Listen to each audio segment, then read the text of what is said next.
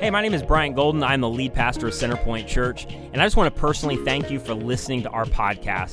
And I also want to invite you, wherever you are around the country or in the Tampa Bay area, to join our digital online campus at centerpointfl.org. And here's what you need to know our vision is to create an alternative to church as usual for all people. And all that means is, regardless of whether you've been a longtime follower of Jesus, you're new to faith, you're investigating faith, or you don't even know what you believe, our goal is is for you to feel like you belong, even if you never believe. And so, thank you again for listening, and I hope today's message encourages you and helps you. Welcome to our online audience. Glad you guys are with us. And just real if you're outside of the area, I mean nothing uh, by this, but I don't know why everybody doesn't live in Tampa. Um, can we just give it up for the Lightning for back to back?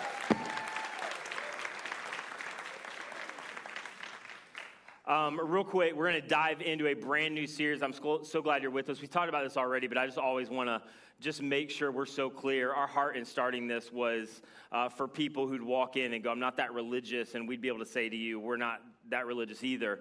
Um, but we do want to talk about Jesus, and that's kind of the epicenter of our church. So wherever you are today, wherever you're kind of investigating from, I'm so glad you're joining us. And so we're starting this series called uh, The Secret to the Good Life, which a lot of times can be misinterpreted, um, misunderstood, or we have definitions all over the place, but everybody has an idea of what they want out of life, what they think is the good life, or some kind of vision about the future. And a lot of times, when you say good life, um, a lot of people immediately think more. You think the accumulation of stuff, you think of more experiences, you think of better vacations, you think of upgrades, you think of a bigger 401k, whatever. But generally, it's more, it's the accumulation of, and yet, like when you compare that to real life, it kind of breaks down. Because all of us, I bet, know people that have more stuff than us and they're not happy. Well, like all of us know people that have had more experiences. Do I need this? Okay. Um, all of us uh, know people with more experience hear me and um, you look at their life and go I, I, don't really i don't really want their life. I mean their vacations are a lot bougier but nobody wants to be together. And then i bet the opposite is also true where you know people who have less stuff and you look at their life and it's not perfect because nobody's life is perfect but you look at their life and go i kind of want some of that. They, they actually like being together. There's there's some level of peace or happiness or contentment in their life and this is actually what Jesus taught all throughout the New Testament is that the secret to the good life is not the accumulation of more, it's actually the stewardship of. In fact, here's a crazy thing. If you look in the New Testament, Jesus talked about our stuff and our resources and our money more than he talked about heaven. In fact, there was about 38 or so parables that Jesus taught, these little stories, you know what I'm talking about? A lot of times you don't understand them in the New Testament. Um, Jesus says something and then walks away, and everybody's like, what did he say? But in 38 of those, 16 of them were about money or resources or our stuff because Jesus knew how important it was. In fact, Jesus talks about sex and money more than anything else in the New Testament. And I would argue that those two teachings are the most misinterpreted and ignored in all of the scripture. But Jesus is like, if you want better, if you want what I'm inviting you into, if you want how I would define the good life, then you need to pay attention in terms of how you manage your life and how you manage your stuff. Now, before you're like, dude, if you're about to talk about money in church, I'm out. So just hang on, okay? Because what you need to know is we're not taking up any offering at the end. This is not about you giving anything. What I want to do is help create a vision of what Jesus gives us that your life will be better when you manage it the way Jesus has called you to manage it. Because here's the crazy thing about Jesus in the New Testament as much as he talked about money, he never asked for it. Like one time he did this little, you know, um, lesson where he asks for a coin and then he gives it back when he's done with the little, you know, little lesson that he had, but he never asked for it. But here's what Jesus knew and what Jesus taught all throughout the New Testament that money can add meaning to your life, but it is not the meaning of life. Like, can it make it better? Yeah, it can. Um, can it add meaning? Absolutely, it can. But it is not the meaning of life. And intuitively, I think all of us know this it gets very little airplay at any funeral you've ever been to. Like nobody gets up and like, hey, can we just for a second uh, talk about this guy's portfolio? Like nobody ever does that. we intuitively know that money can add meaning. It is not a means to an end. And in fact, when it becomes a means to an end, it is a terrible, a terrible outcome because it always leads to places ultimately that we don't want to go or don't want to end up. But here's the other thing when you use money as a means to an end, it is what makes anything meaningful. Like, here's the definition of meaning being a means to an end is what makes anything meaningful. Isn't that true? Like, for anything to have meaning, it's got to have purpose. That's why you look at certain things and go, I don't even know why. Like, why? Like, why did God create cats? Like, wh- why are they here? Yeah, I'm kidding. I'm so full of crap because I have a cat now that I love and I hate it about myself because I spent most of my adult life making fun of people who like cats. But like, certain, like love bugs, why do we have them other than to destroy the paint on my car? Like, for anything to be meaningful, it has to be a means to an end. That is the definition of purpose. That's the de- definition of anything being meaningful in life. And so here's what I would tell you on the front end of this couple week series that you have got to figure out you have got to figure out how to make your life a means to an end that is not you. Because Jesus over and over again said, if you want to experience purpose, if you want to experience contentment, at some level, even with all of the crap that happens and stuff's gonna hit the fan and it's gonna be hard, Jesus promised us that. But if you want peace, this is the means to finding peace. This is actually how the good life is defined. You have got to find a way to leverage your life for something that is bigger than you and leverage your life to become a means to an end. Because here's the thing when you decide to be a means to an end, your money ultimately becomes a, a means to an end as well. All of your stuff ends up being leveraged for something bigger than yourself. This is what Jesus taught all throughout the New Testament. This guy, Luke, sat down. I love this guy. He was highly educated, a doctor. Um, if you're unsure about the scriptures, the Jesus thing, you should just study some of his writings. But he sat down to investigate, to interview eyewitnesses, and then to write a detailed account of Jesus' life and interactions. And he writes about this one day where Jesus talks about this subject, and he does it in the form of a parable. And again, a parable is basically like an untrue story used to illustrate something that's true. And in every parable, you know, somebody represents God and somebody represents you. So one day, Jesus, with all his guys, with Pharisees, with these people who are kind of following him around, and he tells this story in Luke chapter 16, verse 1. Let me read it to you real quick. Jesus told this story to his disciples. There was a certain rich man who had a manager handling his affairs, meaning this dude had so much this guy had banked so much, he couldn't manage it all. He couldn't do all the deals that were necessary. He couldn't keep up with it. So he had to hire somebody to manage his wealth and his estate on his behalf. And so he hires this guy, and then one day a report came that the manager was wasting his employer's money. So basically, the rich guy, the boss, hires this guy to manage his entire estate and then gets word back the guy's not managing it well. In fact, he's maybe siphoning money off of the top. He's not made very good deals. This is not what he hired him to do. And so something's got to be done about it. There's some stuff that just seems shady. So, verse 2 so the employer called him in and said, What is this I hear about you? Like, you're not repping me well. You're not managing me well. I've given you a lot of authority over my stuff. I want you to manage it well. And so, into verse 2, get your report in order, i.e., we're about to have an exit interview. I'm gonna fire you. You have to find another job because this is not what I'm paying you to do because you are going to be fired. Verse 3 So the manager thought to himself, and here's the key words in this parable now what? Like, I know it's about to end for me. I know it's about to go bad. I know I'm about to get you know, my pink slip. They're to take my key card. Like, I, I have to figure out where I'm to go next, what I'm to do next. Like, now what? My boss has fired me, and I don't have the strength to dig ditches. Because this is like, he's, I'm a cubicle, tuck my shirt into my khakis, pumpkin spice latte guy. I can't dig ditches. I'm an accountant. And so he's like, I'm too proud to beg. So what do I do? Like, I have a little bit of time and I have a little bit of opportunity, and I've got to figure out where I'm going to go next and what I'm going to do next. And so he gets an idea, verse 4 I know what I'll do. I know how to ensure that I'll have plenty of friends who will give me a home when I'm fired. So he invited each person who owed money to his employer to come and discuss the situation, which is pretty smart. Basically, this employer, his boss, has a ton of debtors Like there's a lot of people owes him money, owe him money because he's got a lot of money. So he calls these debtors in and he gets the first one in, into verse 5, and says, How much do you owe my, my boss? Verse 6. And the man replied, I owe 800 gallons of olive oil. So the manager told him, Take the bill and quickly, meaning like before anybody sees this, before anybody knows what I'm doing, like I have a little bit of time here, I got to figure out what I'm going to do with my future. Quickly cut your bill from 800 to 400. And immediately when Jesus tells the story, because Jesus is the master storyteller, like you, you should just study Jesus' teachings all throughout the New Testament. He always gets everybody on the same page and he always unearths all of this emotion. So if you read the story or you hear Jesus' words for the first time, you think it's going one way and it always goes a different direction.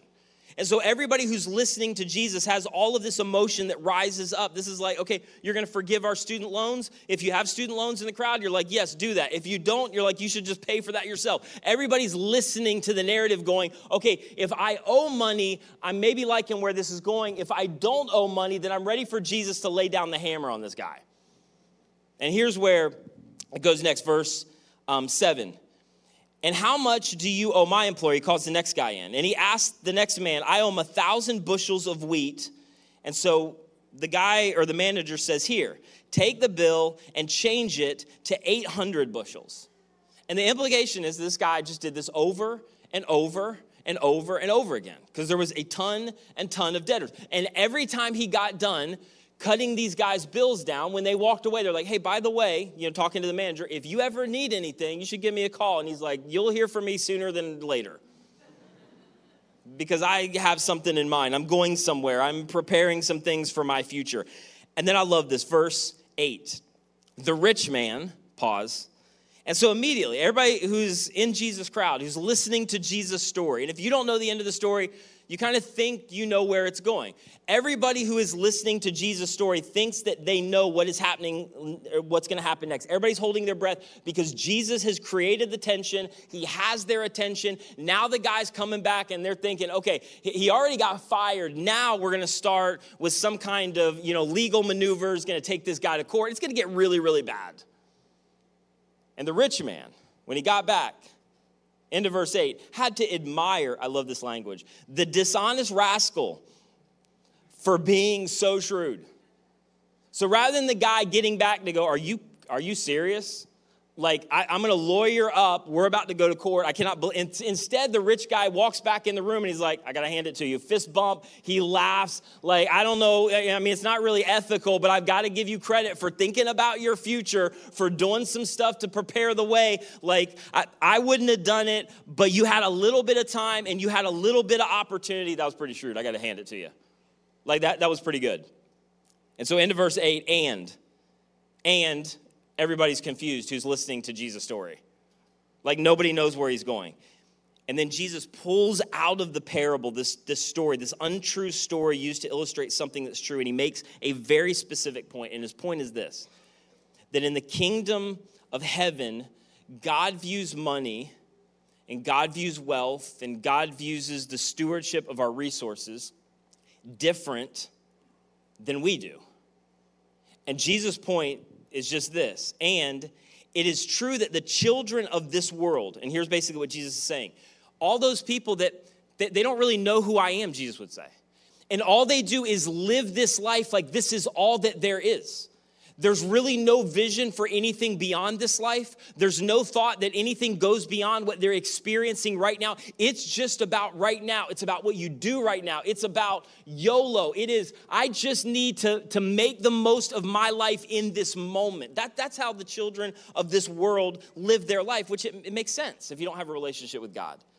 But then he contrasted but it is true that children of this world are more shrewd, in many cases, more thoughtful, more forward thinking in dealing with the world around them than are the children of light.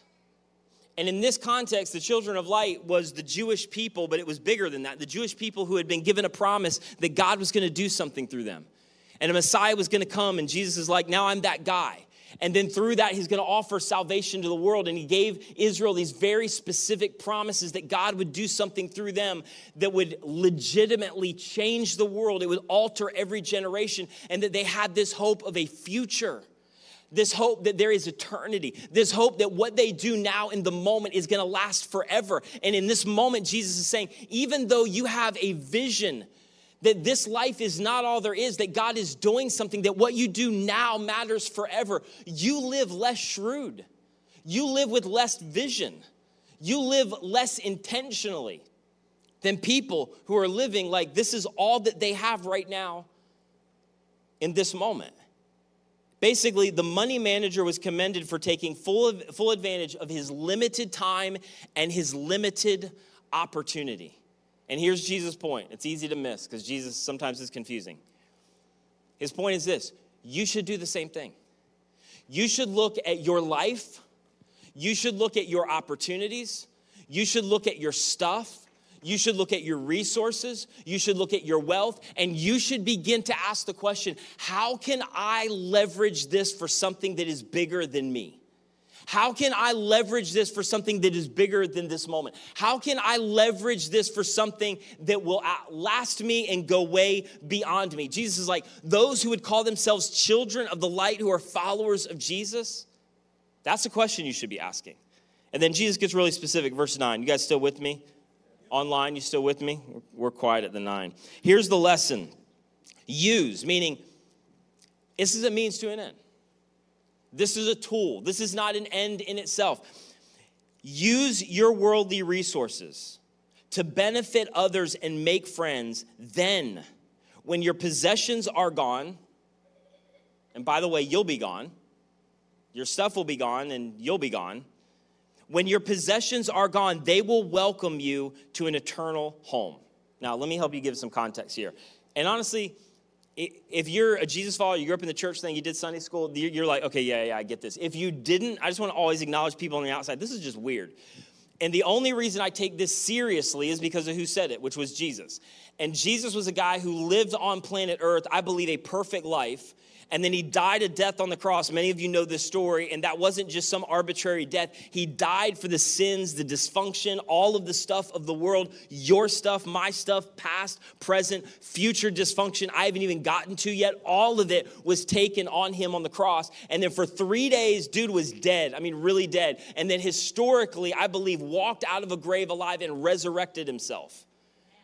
And the scripture says, that when we place our faith and trust not in us, not in our ability to earn our way to God, not trusting the fact that because we did something, we're too far gone, it's all about what God has done for us in Jesus. And when we simply say, from a transfer of trust, I believe that Jesus lived, died, rose again, I'm trusting Him for salvation, relationship, forgiveness. The scripture says, you're saved. You become a son and a daughter of God. I say all that to say this, and I've said it a thousand times. When somebody somehow brings themselves back from the dead, you should take everything they say seriously. The epicenter of the Christian movement is not the Bible. It is not Christians. It is not hypocrisy. It is not your bad church experience. It is not what happened to the dinosaur. There is one question Did Jesus rise from the dead in history? And if he did, it changes everything. And you can come with a million questions and still be intellectually honest. And then you should go back and read every single one of Jesus' words from the mindset of this dude came back to life. I should listen closely.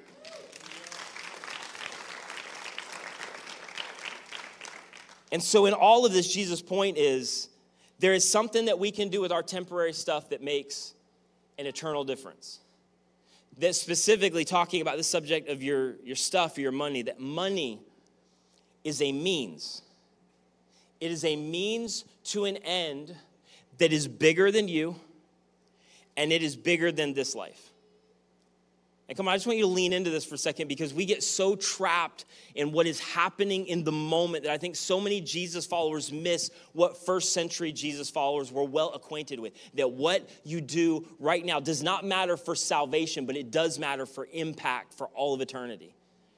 And I don't understand it, but I believe it because of who said it. And Jesus is going, there is a way that you can leverage your life and what you have right now to make a forever difference. And that's huge to me. It, it means this is that we shouldn't view our stuff as like a percentage of it is God's. If Jesus is right, we should actually we should actually view 100% of our stuff and 100% of our life as a stewardship of something really that is not ours and can be leveraged for all of eternity. So the question is really this How can I leverage more of what I have to be a means to an end that is not me? How can you leverage more of what you have that is a means to an end that is not you? This is what Jesus is talking about in the Sermon on the Mount, where he's like, hey, you want to be happy?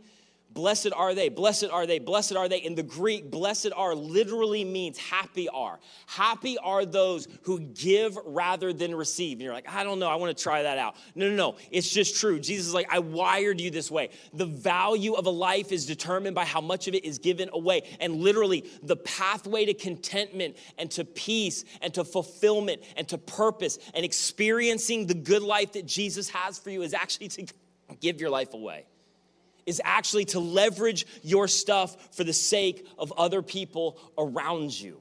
And it's counterintuitive, but it's just true.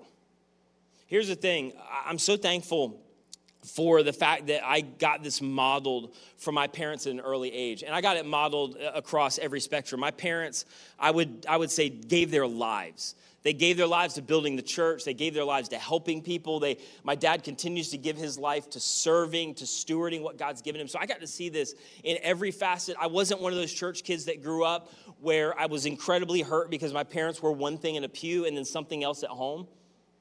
My parents were the same both places. And I watched my parents give their lives. I watched them give their stuff when they didn't have a lot of stuff and it impacted me tremendously when I got into relationship with Nicole. In fact, I would even I, I remember because I knew kind of how much my parents made as I got a little older, and I would sneak into the room because like there was no internet or whatever, so you just you gave a check every week, and I would just like sneak in. I wonder how much they're giving, and every once in a while I'd be on their dresser and I would look and I'm like, this is why we can't do anything ever. Like this is the reason. Freaking giving too much money away. But like the more I got older, the more it impacted me. And so I had this incredible advantage that when Nicole and I got together, we just decided that we would we would view our resources as a stewardship and that it wasn't ours. And we didn't do that because we were super spiritual. I wish I was. It, it took a long time before I, th- I think I really got why it was a good idea. I just did it because we should do it, and I watched my parents do it, and I just felt like Jesus probably was onto something. We should just follow that. And so at 18, working my first job, I would just give a little bit of that money away every time I got it. And it just, it, it's so easy when you don't really have much. But if you start the discipline early, the more you get, it just it just becomes habit. Like this is what we do. And then you start to see God work. And then you start to realize that God can do more with 85 and 90% than you can ever do with 100. It's just true. And so early on, we just decided that we were going to set a percentage and we were going to live on that percentage of our income rather than allowing a lifestyle to dictate it. Because for most of us in America, and some of you are watching, listening outside, so this may be true in your context, but for a lot of us, we have a lifestyle that dictates everything that we do. So you find out at the end of the year how much you gave away, and it's a surprise like, oh, we did better than I thought, or that's all we gave away, or we actually spent 110% of our income this year.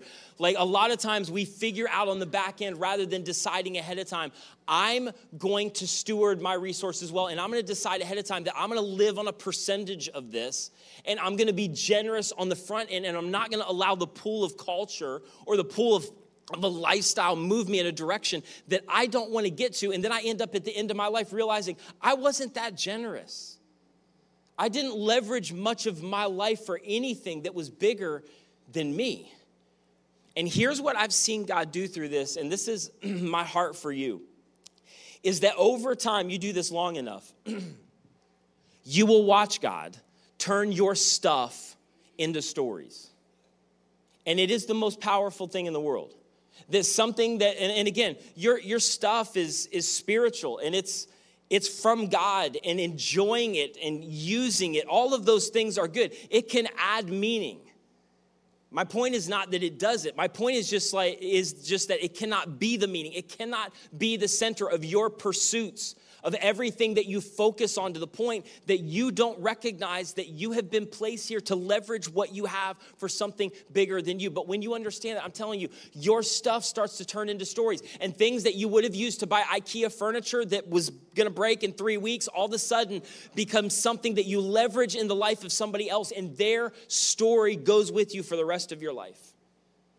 The example that always comes to my mind was when we first started the church and i didn't take a salary for the first couple years. If you've ever done a startup of anything there's just no money. And we're just trying to get it to go and a vision that I, eventually god's going to do this. And um, my wife was teaching at the time and i mean we like we were barely making it. And um, and we still just decided we're going to do this we're going to do this.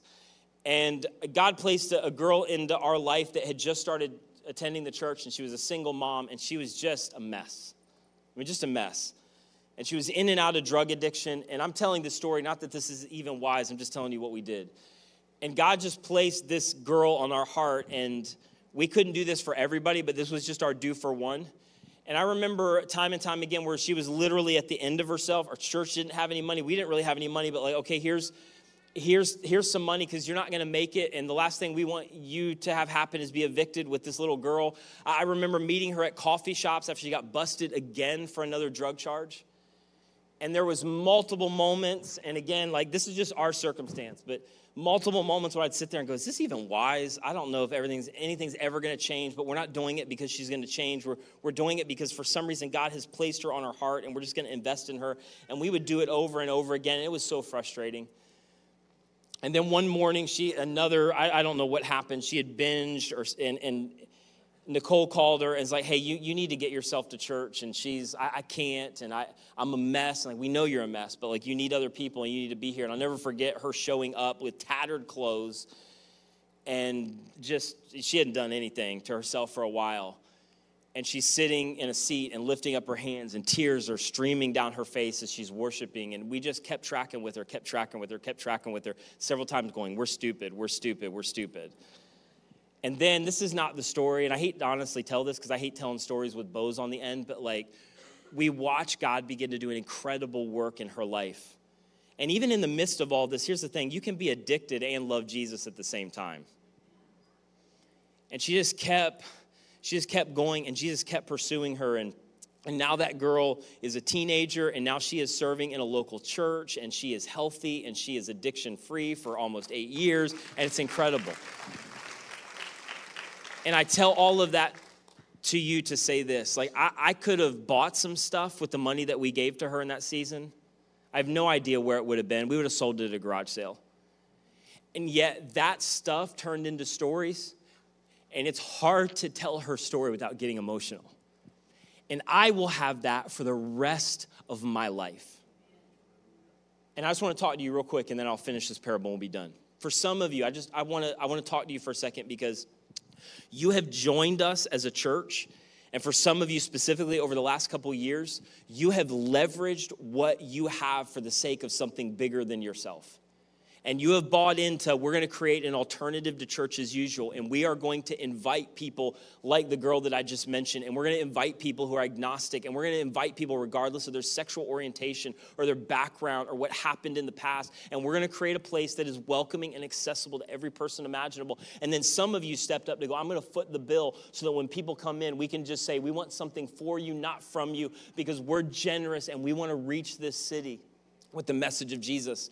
And about a year and a half ago, some of you sacrificed a ton because constantly we're running out of space pre pandemic, and we're going to be moving to that place again as more and more people are coming back. And you sacrificed to move into this facility, you sacrificed to renovate it, you sacrificed to make spaces for kids who can sit in circles and have the gospel anchored in their heart. You sacrificed so that people could show up and, and moms could drag their teenage kids who don't want to be there, and then we watch them at 15 place their faith and trust in Christ.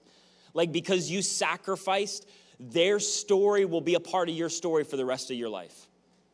When, when children are baptized and come up out of the water, when people are freed of addictions, When you watch individuals who will often email us to go, I was giving it one more shot, and honestly, I was done. And then I showed up and I experienced something different, and my life has changed. Their story will be a part of your story for the rest of your life. I'm just telling you, there's moments where Nicole and I will watch things. We'll watch somebody get baptized, or we'll get an email like we've had several times in the last month of people who show up and their email was, I was about to end my life and commit suicide, and then I met Jesus and everything changed. There is no thing that is ever gonna match that story. That there is no thing that's gonna have the emotional pull. There is no car that you're gonna lease. There's no vacation. And listen, if you got it, you should go after it. That's great. I'm just telling you, you should view all of your stuff as something to leverage that is bigger than you. And every time somebody comes in to go, I was never accepted before, or because of my sexual orientation, or my background, or because of what they did to me, or my mom was bumped out because of a divorce. And for the first time, I feel the acceptance and worth of Jesus. And those of you who fund and help make that happen, I'm telling you, you, there is nothing like turning your stuff into stories. And those stories, those moments, the scripture says, will last for all of eternity. God's doing something now that is forever. And so Jesus says this, verse 10, he isn't done. If you are faithful in little things, you're going to be faithful in large ones. But if you are dishonest in little things, you won't be honest with greater responsibility. And if you are untrustworthy, verse 11, about worldly wealth, Who's going to trust you with the true riches of heaven? And Jesus is just basically saying this, and I would just say this to you if you're like 18 or 21, you're like, none of this applies to me, I don't even have anything. I'm just telling you, if you can begin to think this way now, God will do something incredible in the decades of your life to come. And here's what you need to know if you're in this place to go, man, I want God to use my life. I want my life to, to amount for something bigger than me. I want to live with purpose. I want to have God move in a powerful way on my behalf. You just need to know this public success is always preceded by private sacrifice, every single time. If you want God to use you in a significant way, it will require sacrifice that nobody else sees. And Jesus in this moment is going, how you steward the little stuff right now in this moment is going to determine whether you are worthy of me giving you more, not because of your worthiness as a person, but I want you to steward my stuff for a greater impact. Because wealth, Jesus would say, is a tool, but also it's a test to really determine what kingdom you are most devoted to. And so, verse 12, Jesus says, and if you're not faithful with other people's things, they're like, what? This is my stuff. Jesus is like, no, it's not. Why should you be trusted with things of your own? And this is Jesus' point. Your money will still be here when you're gone. And you know what that means? By definition, you are not an owner. Because if you are going to give it up eventually, it means you never really owned it in the first place. And the moment you think you own it, come on, isn't this true? It owns you. The moment you think it's all you, is the moment that it owns you. And Jesus' point is we are all managers, we are not owners because you're gonna give it all up eventually anyway. Do not live like your stuff is a means to an end or live like your stuff is an end in itself. It is a means to an end to leverage your life, leverage your stuff, leverage your resources for something that is bigger than you. Manage it well. And so, if that's the case, if Jesus is right, the question is really this who are you managing your life for? Who are you managing your stuff for? Who are you managing your resources and your money for? And I would just say this if this is all just evolutionary theory and uh, you just kind of got here by accident and, and the, the scripture doesn't pit science and evolution against God, my point is just however God did it, if God is not behind why we're here, I don't really know how you answer that question. I don't know legitimately what you manage it for. But if, if however God did if God somehow created the heavens and the earth, and if God somehow created us as made in his image, the Imago Dei, and if God created us as stewards of this planet, and if God has given us a little bit of time and a little bit of opportunity, it all makes perfect sense. Manage it well. because money is a means to an end, it is a tool, it is to be leveraged, it is to be used, and it's a test. And Jesus would say, what kingdom are you most devoted to? And if you are a follower of Jesus, and listen, if you're not a follower of Jesus, you don't have to do anything that Jesus says. Church people need to stop gathering non Jesus followers and then telling non Jesus followers what to do. Paul had a very clear point about that in the New Testament. You are off the hook. You can live your life however you want. You can pick and choose the stuff that works for you. You can do that. My hope is that eventually you would become a follower of Jesus. But if you're a follower of Jesus, you're on the hook. And Jesus would say, if you want your life to be used for something that is bigger than you, the place to start is answering this question. If being a means to an end is what gives life meaning, what end do you want your life to be a means? You just have to answer that question.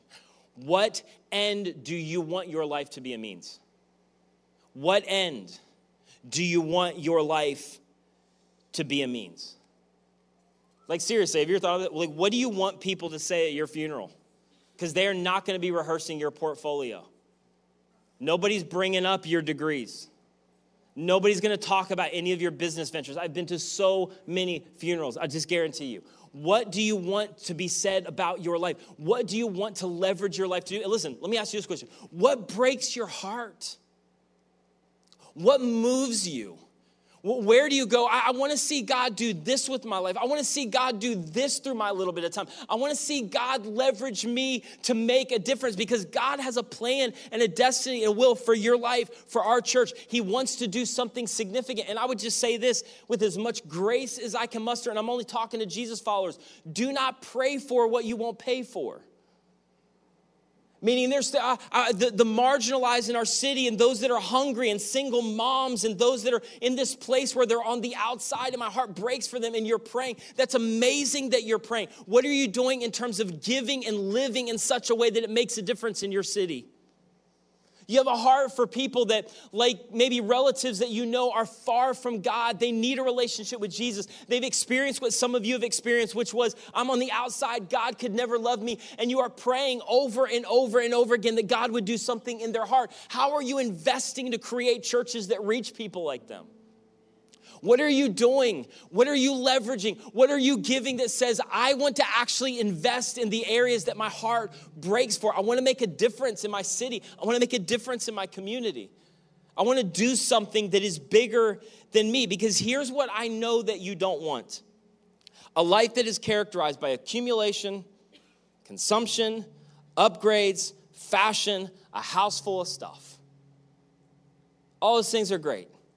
It is not the meaning of life. And if you do not answer these questions of what end do I want my life to be a means, here's what I'll promise you all of your appetites, meaning just the appetite for more stuff, it will eat up all of your resources.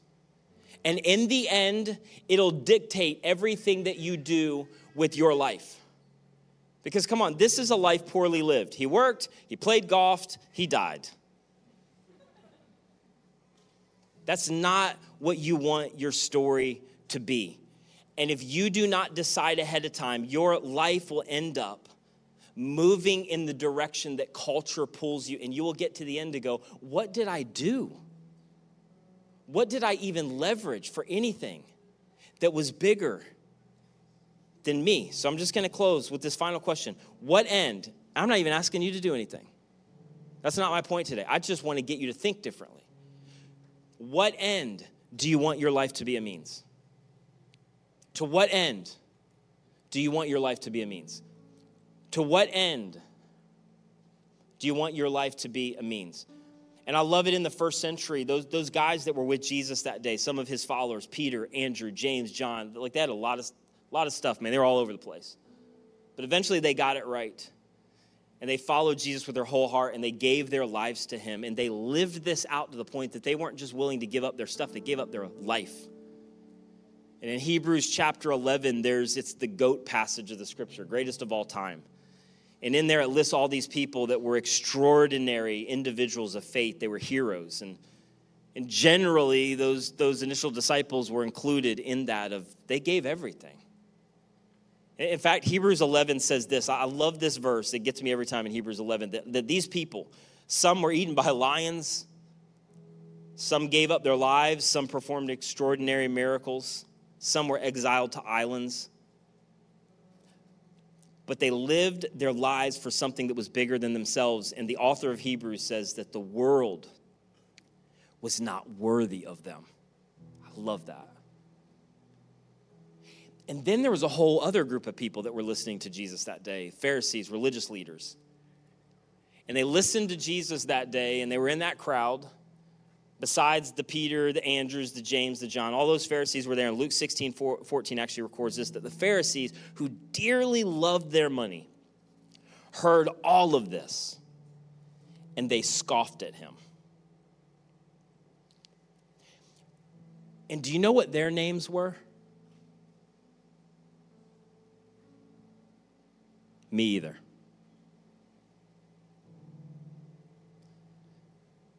To what end do you want your life to be a means? Would you stand with me if you're physically in the house? And would you pray with me right now? If you're online, you're in your car without closing your eyes, if you're in a coffee shop somewhere, just join me in this moment. Jesus, I thank you for who you are. And I understand that people who are listening to me right now, that are hearing this message, they're coming from all kinds of backgrounds, and they have, they have heard so much garbage with your name attached to it. And so I pray that you'd weed through some of that for me. You tear some of those barriers and obstacles away in this moment. And I pray that they would really hear from you because I, as weird as it sounds, I believe that your words are still living and powerful 2,000 years later. That when we when we speak of your words, it changes stuff. The atmosphere in the room shifts. It does something that I can't explain, and hearts are changed, and people are moved in ways that it goes beyond public speaking or a message. Uh, scripture just defines it as the Spirit of God in us.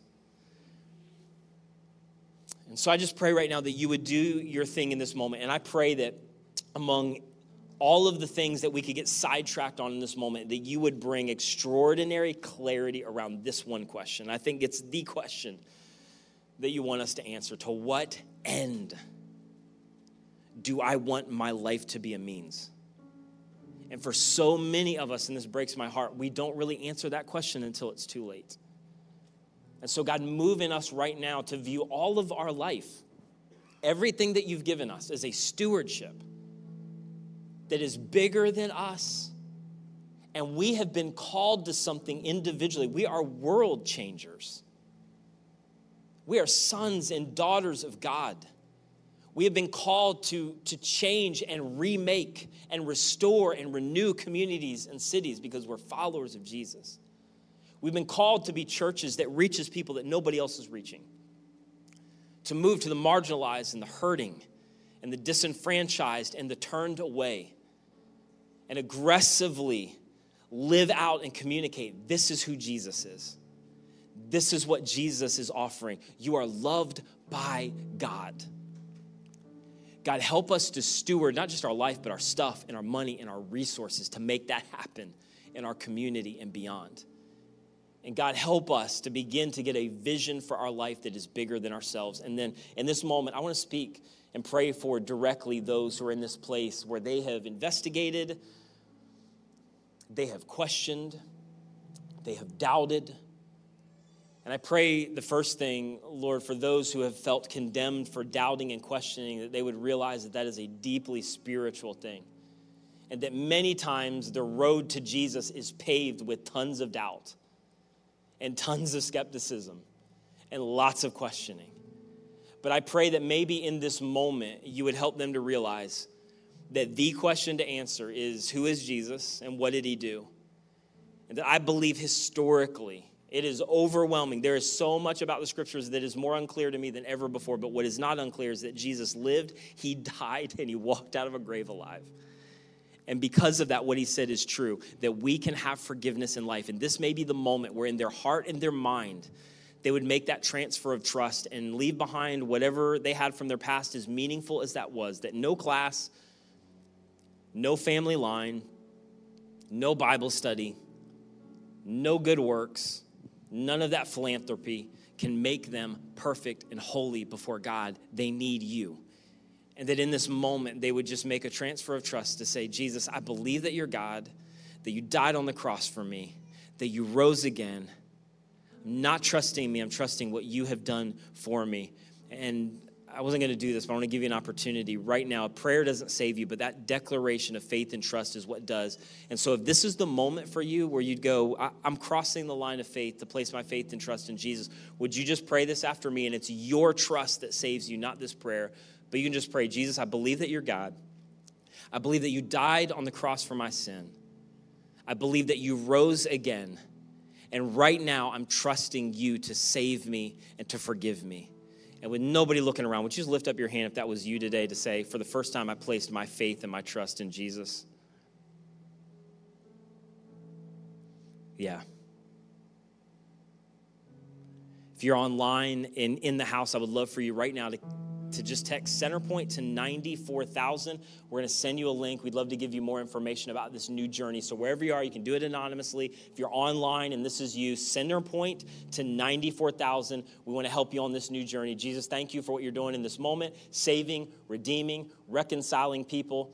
Thank you for who you are in Jesus' name. Amen. Would you give it up for those who made decisions today to trust Jesus?